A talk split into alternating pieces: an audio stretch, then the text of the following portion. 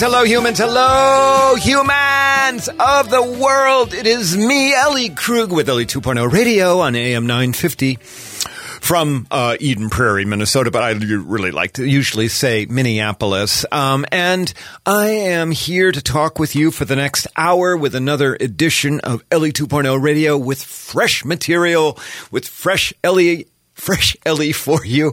Hmm. And, uh, and I'm thrilled. I'm thrilled, and I'm thrilled to give you some normalcy. Okay? Yeah, I think the word virus is going to come up once or twice in this show, but let me tell you, that's not our focus. I just want to give you some normalcy about idealism and idealists and all that kind of stuff. And so we have a really great show, as I said. Um, uh, the big interview is with a woman named Diane Muntean from Steamboat Springs, Colorado. You may remember I went out to Steamboat Springs last fall to help them launch a community wide program around human inclusivity. Um, you're going to like listening to Diane. Uh, she has a lot of energy. And in my C block, I'll talk about my idealism. But let's begin with an anniversary we're just past. Now, if I was really on the ball, I'd be having talked about this last week, but I'm not on the ball, okay? So, uh, last week, last Wednesday on April 22nd, it was Earth Day. Not only that, it was the 50th anniversary of Earth Day. Um, and I want to talk about that, and I want to talk about one of the architects of Earth Day. And much of what follows, not all, but much from is from an April 20th New York Times piece by John, John Schwartz. The title of that piece is, quote, The Profound Radical Message of the Organizer of Earth Day, unquote. All right, so the first Earth Day happened on April 22nd, 1970. That was a Wednesday. And I'm saying that for a reason because 20 million people, almost 10% of the population of, of the United States at the time, 20 million people took part in the very first Earth Day. They did some kind of, of environmental activity, although back then it was called ecology. You may not remember that, but it was called ecology. Okay? And so you got 20 million people on a Wednesday, all right? doing cleaning up, uh, doing marches. There was even a mock trial of the automobile, okay, where um, the automobile lost in the trial and people smashed a sample car with uh, sledgehammers. Now, let me just paint the picture a little bit better for you because this was the time of the quote unquote hippie. All right. Um, we weren't even by, you know, um, April 22nd, 1970. We weren't even a year past Woodstock or Stonewall. You know, Stonewall riots, where, you know, the modern day LGBTQ movement and revolution began.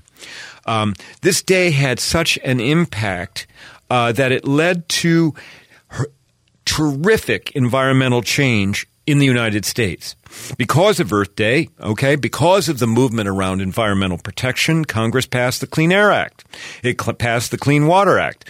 Uh, not that we have them a whole lot um, at present, but just stay tuned. That'll change. It'll go back to the way it was.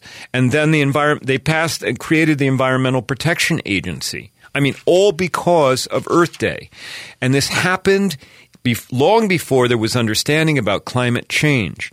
You know, the original First Earth Day, as I said, was about ecology and understanding man's role in the world compared to nature and animals. Uh, today, in 2020, Earth Day was celebrated in 180 nations and uh, making it the world's most widely observed secular holiday. The architect of Earth Day were two people. One was Wisconsin Senator Gaylord Nelson. Maybe someday I will do a piece about him as an idealist. Um, but who I want to talk about is the other architect of Earth Day, who at the time was a 25 year old college student by the name of Denis Hayes.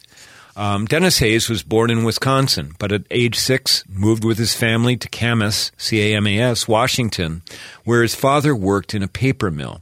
And I'm uh, I'm absolutely remembering what the 60s and 70s were like because it was a time where industries ruled and they could do whatever they want to, and this paper mill in uh, Denis Hayes' neighbor or in his uh, community was a major polluter. Um, it it uh, discharged water into the into the local river, killed fish. Um, excuse me, it had air pollution that was so bad that it created acid rain um, and damaged cars in the parking lot of the of the paper mill. In fact, they had to put a they installed a car wash at the end of the parking lot so people could wash off all of the acid and, and spew from uh, the uh, discharge pipes of the uh, of the paper mill. Okay, Ellie, keep going. Okay. So Denis Hayes then graduated from a community college in Washington State and then he attended Stanford. Along the way, he backpacked across the Middle East and Asia. And it was during one of those backpack trips where he realized that humans did not abide by the principles that govern the natural world, that govern animals and plants and all other things. And he realized that we were really killing the planet. And he went to meet with Senator Gaylord Nelson to talk about a teach in um, on environmentalism, just to have a, some kind of a teach in, have a day about teaching. By the end of their two hour meeting, they had jointly agreed on the idea of an Earth Day, the very first Earth Day. And I'll tell you, there's a quote in the New York Times piece uh, by uh, John Schwartz that I just love uh, because it really kind of captures what Denis Hayes was like. Um, I'm quoting now. Quote, the young Mr. Hayes burned with a fire that clearly charmed a New York Times journalist, Gladwin Hill, who described him as a man who, again a quote, hops around the country like an ecological Dustin Hoffman, preaching mobilization for environmental reform with sober but evangelical militants, unquote.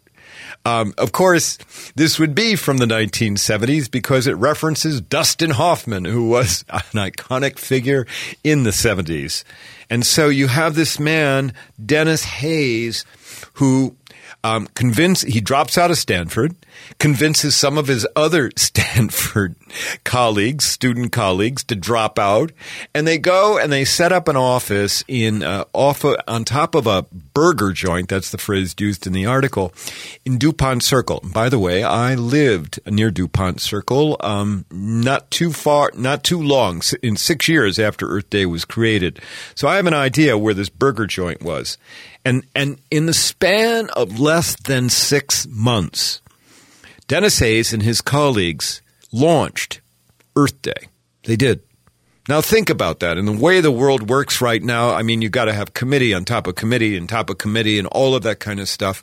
Although you're going to hear soon from Diane Muntean about how just a small church in a small community can have a profound impact. But that's today. 50 years ago, to be able to go launch something that became a worldwide phenomenon, became this big phenomenon in the United States where 10% of the population takes place, and they did it in less than six months. That is unbelievable. And one of the uh, founders, one of the people working on this was uh, the man who was also an ad person who came up with the idea, uh, the theme of think small for Volkswagen. He's the one who coined the phrase Earth Day. Okay? Now, that was in um, April of 1970. Uh, Jimmy Carter became president in 1976. And after that, that's what uh, he appointed uh, Denis Hayes uh, to um, run uh, a brand new organization called the Solar Research Institute, now known as the Inter- the National Reno- Renewable Energy Laboratory. But he appointed Hayes to, to go out and start, you know, drumming up support and resources for solar research and solar energy. That was pretty radical in 1970 or in 1976, trust me. Okay? But then uh, Ronald Reagan was elected in 1980 and he cut money uh, for solar, uh, so, solar and renewable energy projects. Oh, guess what? Yep, that fits a pattern, doesn't it? Um, and so Hayes went back to, to uh, Stanford University. He graduated, he got his law degree, he started to practice law. But since 1992, he's been the president of the Bullitt Foundation in Seattle, which leads on environmental policy. It also, what it does is it also um, funds other environmental agencies. In 1980, Hayes began to hear about this thing called climate change. And um, he immediately understood the implications of it. And then he started advocating that we pay attention to climate change. Um, and, and one of the things he talked about was how the temperature of the world, the temperature of the earth was going to change with massive ill effects for all humans and animals. And guess what?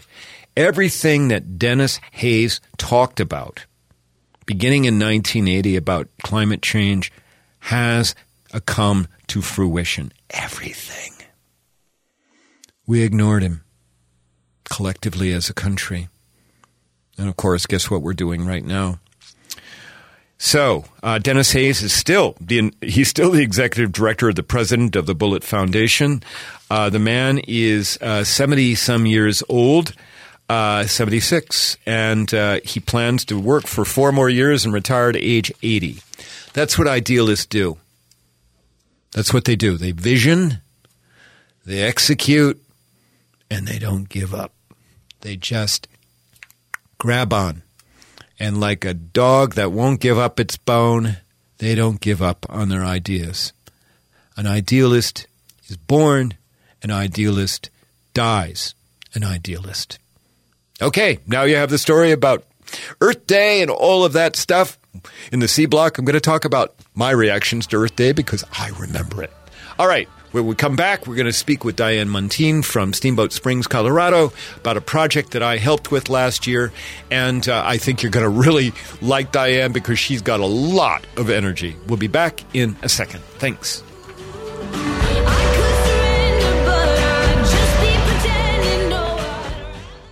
Brending Electrolysis on Grand Avenue in St. Paul has been a leader in permanent hair removal for people of all skin types and backgrounds for over 30 years, celebrating diversity and priding themselves on finding the right treatment plan for each client's individual needs, regardless of race or gender. Services include electrolysis, body waxing, facials, microneedling, and permanent makeup. Book your 60 minute complimentary consultation, including a 15 minute treatment today for beautiful, lasting results. Visit brendingelectrolysis.com. Did you know there's deconstruction funding available now for homeowners and contractors in Hennepin County? If you are embarking on a remodel or teardown this year, consider hiring Better Futures Minnesota's deconstruction crews instead of demolition.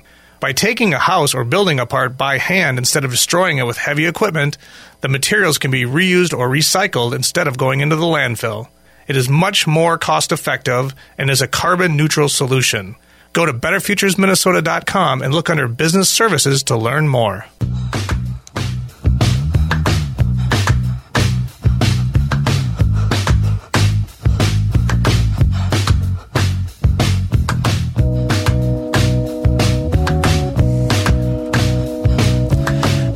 Back on AM 950 Ellie 2.0 radio. Uh, so, Earth Day, I know we're past it, but, you know, uh, get ready for it. Um, you know, Earth Day number 51 next year. And, um, and of course, um, as I said in the, in the last segment, inspired by quite an idealist.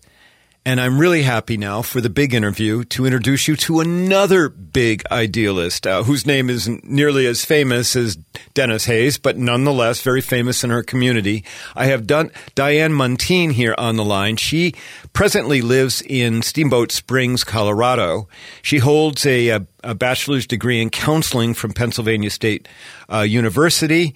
Uh, she has worked uh, for uh, a long time with her husband. They founded a company called Muntean Leadership Group where they consult and facilitate coaching and personal development leadership for various organizations like Microsoft and Verizon and Merck. Um, and uh, she's also very active in her community. She's on the United Way board for Routt County, which is where Steamboat Springs is located. And she's also very involved in the heart of Steamboat Methodist Church. Her personal mission is to help individuals create and live lives they passionately love. Diane, welcome to Ellie 2.0 Radio. Oh, it's a joy to be with you, Ellie. Oh, I'm really thrilled to have you. Now, we should set the stage a little bit better for the listeners. Uh, my longtime uh, listeners know that I've talked about going to Steamboat Springs last uh, September to do some, com- you know, work around the community. And uh, you and I got the chance to work on that project in Steamboat. In fact, you were one of the major architects of it, right? Correct. Yes, oh. and what a day we had. Oh well, we sure did. And you you brought along a, a cooler with Diet Pepsi to keep me well hydrated the entire 14 hour day. So Diane, all right. So let's um, let's uh, let's first talk about um, what happened in Steamboat? How did it come about? Because a lot of this was instigated by the Methodist Church, uh, the Heart of Steamboat, and uh, and what. Why don't you describe what the, the church set out to do and where it is now um, in that process? Okay, well, we this process started uh, three and a half years ago when my husband and I uh, were helping to guide the church in a visioning exercise. And we asked the congregation uh, a question that I often use in corporate America. And it was imagine that anything is possible and there are no limitations. If you had four wishes for our church and our church community, what would those four wishes be? So it was really encouraging members of the congregation to imagine uh, a beautiful, amazing future. And out of that, many of the responses were about creating an, a, an even more inclusive and welcoming environment where everyone felt safe to worship, um, everyone was well loved, um, we could connect with all people. And and we have a a, a motto at the, our church. It's called open hearts open minds open doors. And that's been in the front of our church forever. But we really wanted to live into that in new uh, more deep and profound ways. So out of that visioning exercise and where those answers um, sort of crafted three key areas or priorities for our church. And one was inclusiveness. The second was engagement, which is very related. And the third was spirit. And so I headed up the inclusiveness team uh, of amazing um, people in our church. And, and our first goal, we had tangible goals, was to focus inward and ensure that we had a very inclusive mindset internally within our church congregation. Uh, that focus took about a year, and the result was we became an officially reconciling church where we have a welcoming statement. It's very long. I won't read that to you, but we wanted to do the internal work first, and and that uh, reconciling statement was voted on and uh, almost universally approved by our congregation. Then the second um, goal was to make a difference in the broader community, to be known in the community for being inclusive, welcoming, and loving. And so out of that came the vision of creating a series on inclusivity. We call that series Being Human. and it was envisioned as a five part series designed to help participants appreciate with diverse humans in a mindful and compassionate way. Okay, and so what? Um, why don't we paint the stage for what Springs is? So many of my listeners will be familiar generally with the idea that Steamboat Springs is a, a ski resort um, in the wintertime. Tell us a little bit about the community. Tell us about Routt County. Well, first of all, I think it's the most beautiful place in the world, which is why uh, we chose to live here after having lived uh, outside Philadelphia for most of our adult life. Um, though it is a ski resort town, why we chose Steamboat was because of its authenticity. Um, it's very real community. Uh, there val- the values in this county and in this town and in this valley are all around relationships and family and uh, social consciousness, environmental consciousness, health and wellness. Um, it's not the glam- glamorous resort town where wealth is is is revered and shown uh, ostentatiously at all. There's money here, but it, people do not show it off. So the real, authentic authentic nature of this is what was so appealing to us. There are 12,000, about 12,000 residents, full time um, locals, as we call them. And um, it's a vibrant you know, right now is a challenging time like anywhere else, but it is a very vibrant, growing community. A lot of location neutral people have gravitated here just because of the quality of life. Um, as have, you know, second homeowners, as have people who are retiring and wanting to be in a in a just a fabulous uh, experience of, of living. Okay, well, and and it, I I will echo that it is a very, very beautiful place. Um, it is, I agree, it's one of the prettiest places I've ever gone to visit. Okay, so and and um, we're going to have to take a break in a few seconds here. How big is the church, the Heart of Steamboat Springs? Methodist you know, Church. That's a really good question. You know, we're we're not that data conscious, but on an average, Sunday, when we were able to go to church, you know, we had two services. We would have more than 200 people attend those two services. What's unique about it is we are one of the rare churches that is actually growing, which in today's world says a lot about the connection and the and and the welcome nature of our church. Okay. Well, it is very welcoming, and I'll attest to that. Now, we're going to have to take a break, but when we come back, uh, Diane, I want to talk about the initiative I got involved with in uh, mm-hmm. Steamboat Springs and talk a little bit about the reaction from the community and maybe what else that rippled to. Okay? Perfect. All right. Well, listeners, I've been speaking with uh, Diane Muntean, uh, who is from Steamboat Springs, who is quite the idealist. We're going to get into that further in the next segment. You've been listening to me, Ellie Krug, on Ellie 2.0 Radio. If you like what you hear, visit my website at Ellie at elliekrug.com. Or, you know, I love to have you follow me, please, on Twitter. The handle is at Ellie Krug or Instagram at Ellie J. Krug. We'll be back in a minute. Thanks.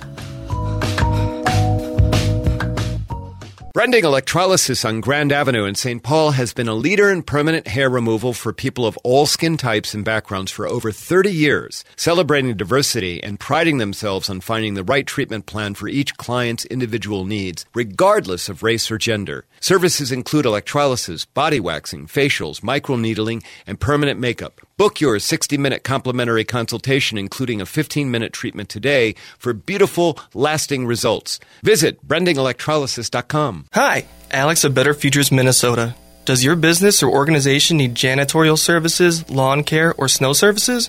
Obtain a free, no obligation estimate from Better Futures Minnesota when you mention that you heard about us on AM 950. Our supervised, hardworking, and affordable crews will handle your interior and exterior building and property maintenance needs while you help men in your community transform their lives and walk on a positive path to success. It's a win win. To learn more, go to betterfuturesminnesota.com under business services.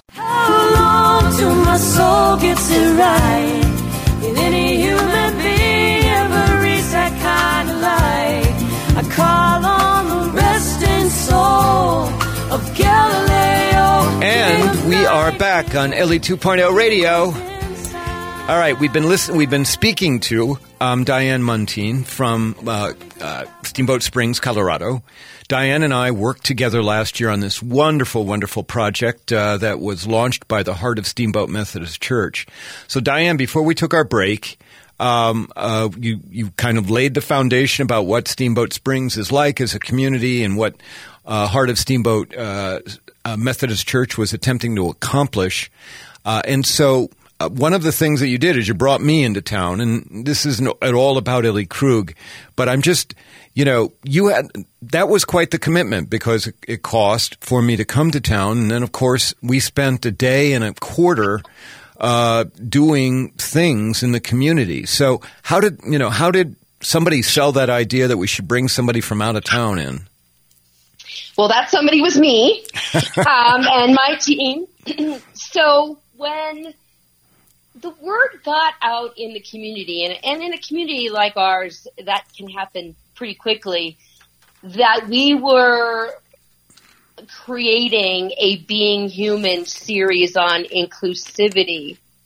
One of the executive directors of a nonprofit in our town said, you should check out Ellie Krug. I heard Ellie present at a conference in Denver, Colorado a year ago, and Ellie shared her gray area thinking uh, program and process. So I, I did my research, um, contacted you, Ellie, loved everything I read about gray area thinking and said, this is the perfect session one to launch a multi-session, you know, five or more sessions on being human with various groups of people who are other than us. Hmm, right. So, so of course you and I talked and it was about a $10,000 investment and I, that did not daunt me being the idealist that I am, as you know. so I asked for support, uh, within the church and got about $5,000 of support there and then, um, talked to some, uh, organizations in Denver and they, uh, contributed another $5,000. So I always knew money was not going to be the obstacle. And then we began to craft this very busy day that we had together. So well, do you want me to uh, outline what that was like? Well, uh, let uh, let me just summarize it quickly because I want to yeah. get into the other uh, elements of this uh, being human okay. program. So, um, very quickly, I mean, I think you and I got together. You picked me up from my hotel at like seven thirty in the morning or something like that. We went to yep. the high school and and did uh, two presentations for 400 high school students each about be what what it means to be othered and how to get past it. And then I think we did what three great two two hour gray area thinking trainings uh, that day, as well as I met with uh, students who were gay, you know identified as gay and lesbian or tri- transgender or non-binary after my presentation at the high school. It was about 14 hours, if I remember. and, and about 1,200 people were heard your message, connected with your message across all those sessions. So yes, two of those sessions were at the community college and then two others were open to the general public. And we had, you know, over a hundred people at each of those sessions. Yeah, it was just, it was, it was, it was, I was so um, touched by, first of all, by you and your passion, but also by, you know, the leadership at the church because I, you know, sat and worked with the committee for, on a prior occasion where we did some planning.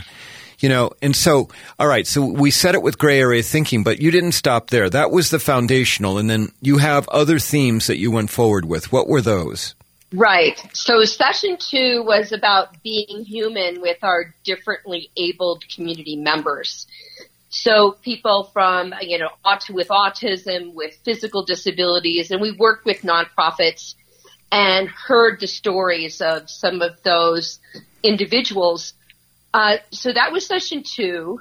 Session three was being human with our immigrant community members. And oh my gosh, we heard the journey of, uh, of seven immigrants ranging in ages from 12 to 80 who came from seven different countries, came to Steamboat for unique, you know, reasons, dreams, and visions of what life could be like.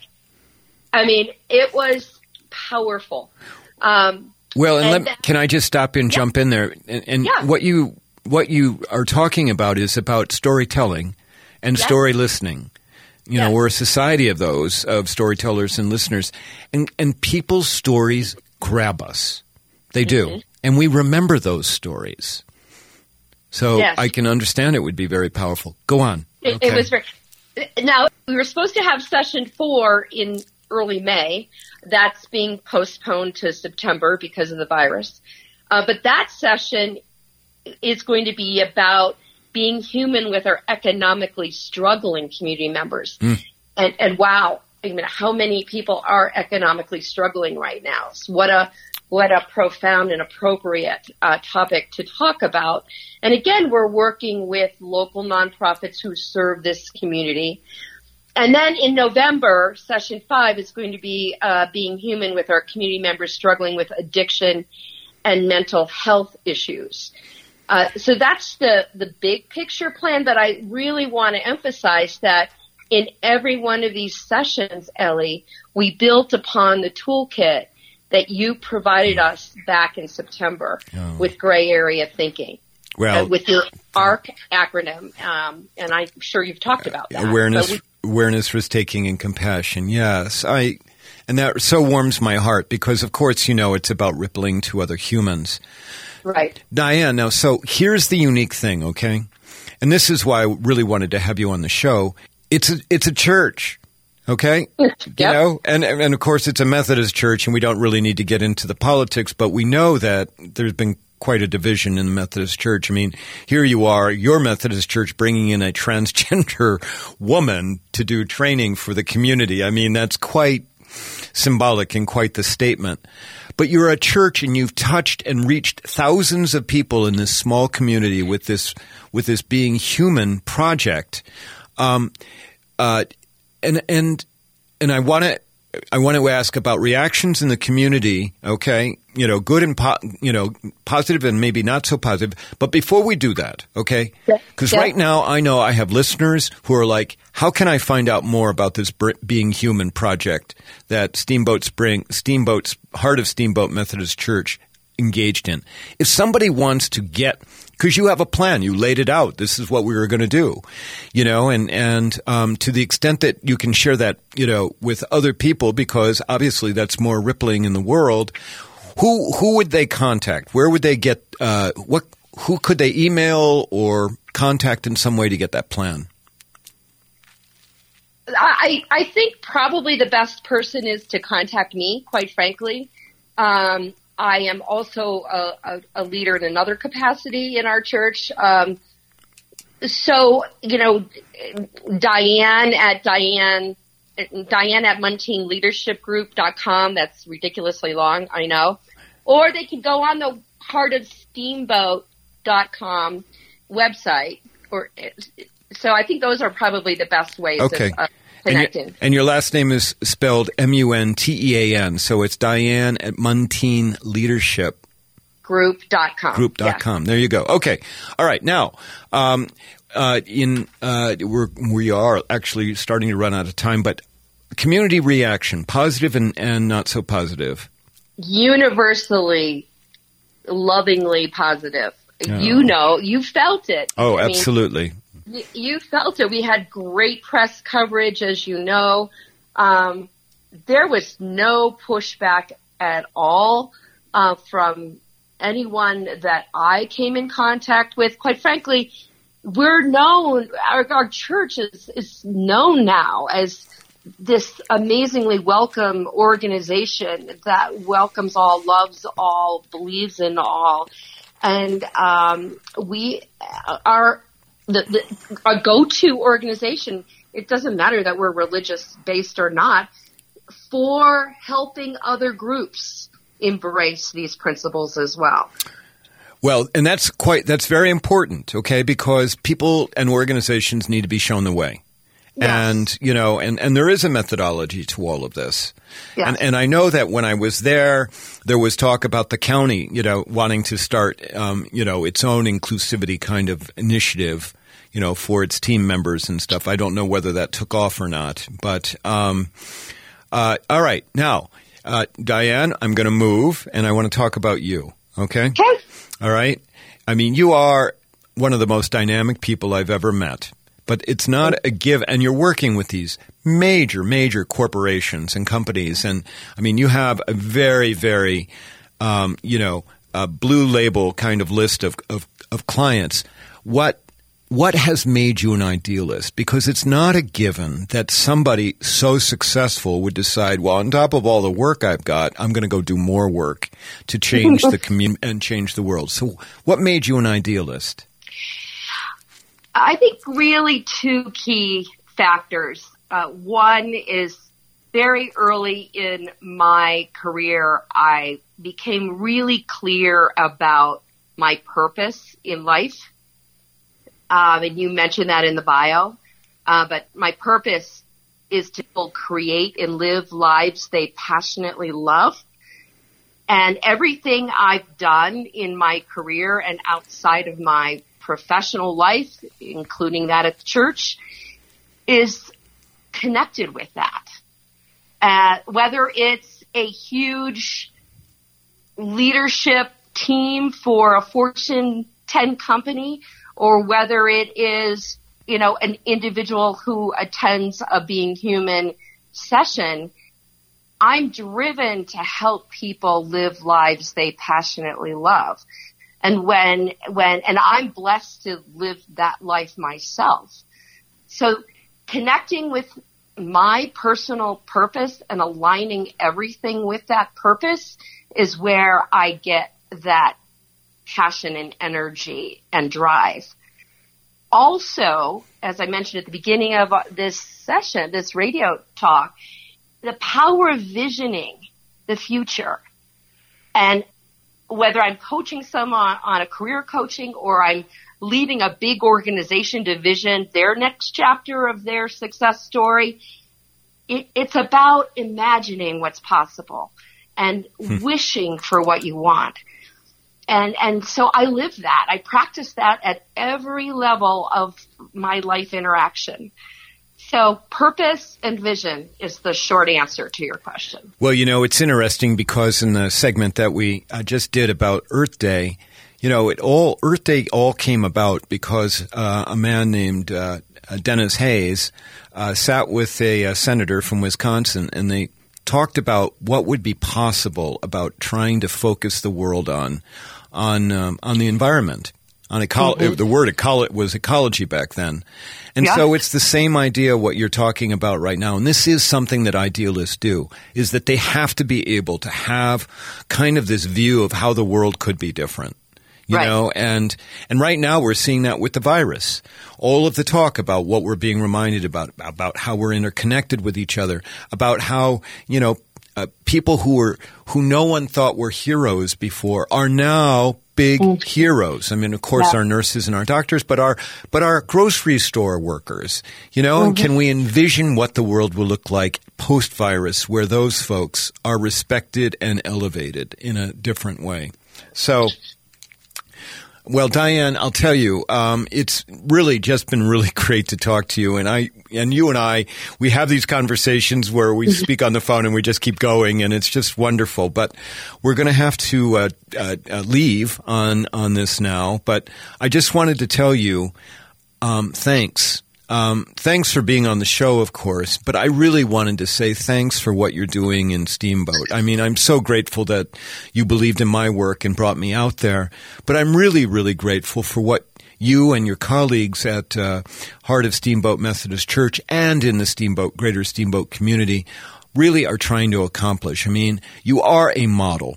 What you are doing is something that any community can do if it just simply puts its mind to it. So I want to thank you for that. Well, thank you. And I would be delighted to help any community, any group, any organization and share what worked for us. So, okay. It, well, thank you. Go ahead. One Go ahead. thing, though, can I just add is that in keeping with that visioning theme, I do vision bringing you back to Steamboat Springs and Heart of Steamboat. Uh, it just is the uh, right thing to do because you're such a big part of our community and our lives here now. And your work is profound and making a amazing difference in the world. And what a blessing to have you in our lives. Oh, Diane, thank you for that. That is really, really kind. I really appreciate that. Okay, my friend. Well, listen, I need to go, um, but thank you so very much for being on Ellie 2.0 radio. And uh, you and your husband stay healthy, and your kids and, and grandkids. Everybody stay healthy, and hopefully we'll be seeing some each other sometime soon.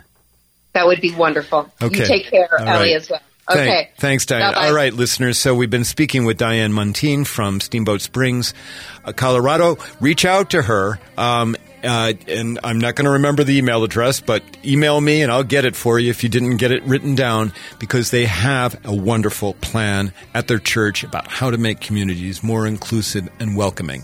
All right, you're listening to me, Ellie Krug at Ellie 2.0 Radio. I'll be back with my C block in a second.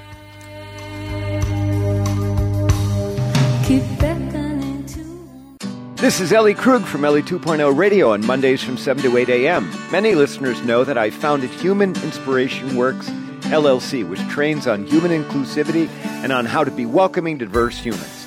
Today, organizations of all sizes find that they need to train team members on diversity and inclusion. I can do that. Many say that my trainings change the way they see the world. I'd love to help make your organization more welcoming. For more information, go to humaninspirationworks.com.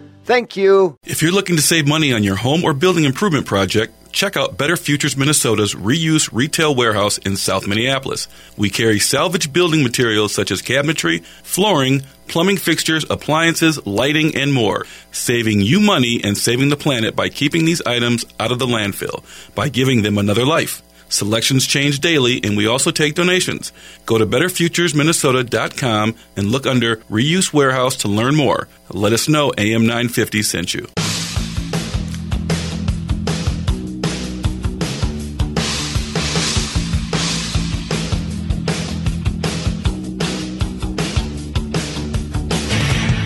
And we're back on AM 950 with Ellie Krug on Ellie 2.0 radio. Okay, well, first of all, um, I have a red face. All right. I did not know that Diane was going to say what she said at the end, where she said, Can I say one more thing? Um, and I'm just totally humbled by what her words are. So, secondly, um, every organization needs a Diane Muntean. Every organization. She is a doer. She's not only a visioner, but she is a doer. And every organization needs someone like her. They do. All right, C block. Let me talk. I don't have long. It's uh, we've uh, um, we don't have a big long C block for this time around. I remember the first Earth Day. Okay, I was a 13 year old kid, um, seventh grader at Linn-Mar uh, Middle School. Linn-Mar, uh, Linn-Mar, yeah, I don't even know. Junior high. It wasn't even called middle school. Um, and remember, I said it was a Wednesday, so we were in school, but I remember, um, you know, our science teachers got behind this, you know, ecology day, okay, in Earth Day, and uh, we went behind the school. There was a creek, and we we went and we picked up litter and and uh, talked a little bit about the environment and all that kind of stuff. I also, I don't know why I got it in my head, but I decided that I would fast that day, okay, that I would not eat as my way to contribute. I, I think, you know, to kind of lessen the impact of man um, and, you know, farming on the world. I don't know. But I, I fasted. I did not eat that entire day. I remember that in part because I was also a cross country runner. And I remember getting done running and wondering, what did I do to myself? Because um, I was hurting, but I didn't eat. I didn't eat till next morning. I didn't. So, um, you know, uh, as I alluded to in the A block, I mean, this was 1970. Uh, the war was still going. The Vietnam War was still going on. There were protests all over the U.S. that were anti-war. Um, I was certainly too young to take part in any of those protests, but this ecology stuff I could get involved in. Okay, and I did, and it really. I mean, I, I deal this for a number of different reasons, um, but this ecology thing goes into that. It really does. And so um, Cedar Rapids, uh, um, around that time, there was a nuclear power plant that was being constructed. And that distressed me to no great end, okay? Because the power plant supposedly only had a 25 year lifespan, although it's still in operation today. Um, but I did not know that. And they said it would you know, have to be mothballed after 25 years. And it, of course, created all kinds of radioactive waste. I actually wrote letters in the local newspaper about this power plant and about how bad an idea it was. And my, my thing about the environment, about ecology, keep using that word, it's an old word, um, continued. So by the time I got to college, uh, paid very much attention to a man named Barry Commoner. Oh, I, for those of our more senior listeners, I just threw a name at you that maybe some of you just smiled about. Barry Commoner was from St. Louis. He taught at Washington University, and he what he ran for president in 1980 um, on a third party. Didn't do very well, but his idea was um, about cogeneration. He wanted to create a whole system where every household had a cogenerator, had a generator in the backyard where you could burn your garbage, okay?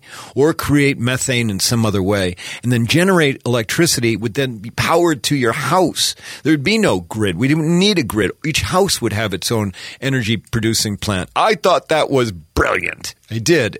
Um, uh, but of course, the idea never took off. And then I went on to law school Boston College, and guess what? I get on the law review, the Environmental Affairs Law Review. and I wrote an envir- I wrote a law review article about surface mining coal surface mining, like where, you know, um, in West Virginia and uh, Maryland and other places where they do um, coal mining or out in Utah, they like take the tops of hills off. I mean, they just like totally take them off and, uh, you know, leave this big scar in the environment. Okay, there you go. How Earth Day impacted Ellie Krug helped her become an idealist. All right, I need to do a big thanks to our sponsor, Brending Electrolysis. When we're back in operation, make sure you go see Bev because she does such great work, and Better Futures Minnesota, which gives people a second chance. I need to thank my, my producer, Brett Johnson. Brett, you are the best in the world, and you are holding this place together. Man, oh man, let me just tell you, Brett, you are so important, as well as some of our other producers, of course. And to you listeners, I want to thank you for tuning in on every Monday. I know, I mean, you're out of your routine. Maybe you're not even in your car. Maybe you're doing this only by podcast. Uh, remember, we go nationally and we go worldwide. Um, but I want to thank you, and I want to tell you, hang in there, okay? Hang in there. We will get through this. We will. Okay, that's it. See you next week on Ellie 2.0 Radio. Take care, everyone. Stay healthy and stay well. Bye.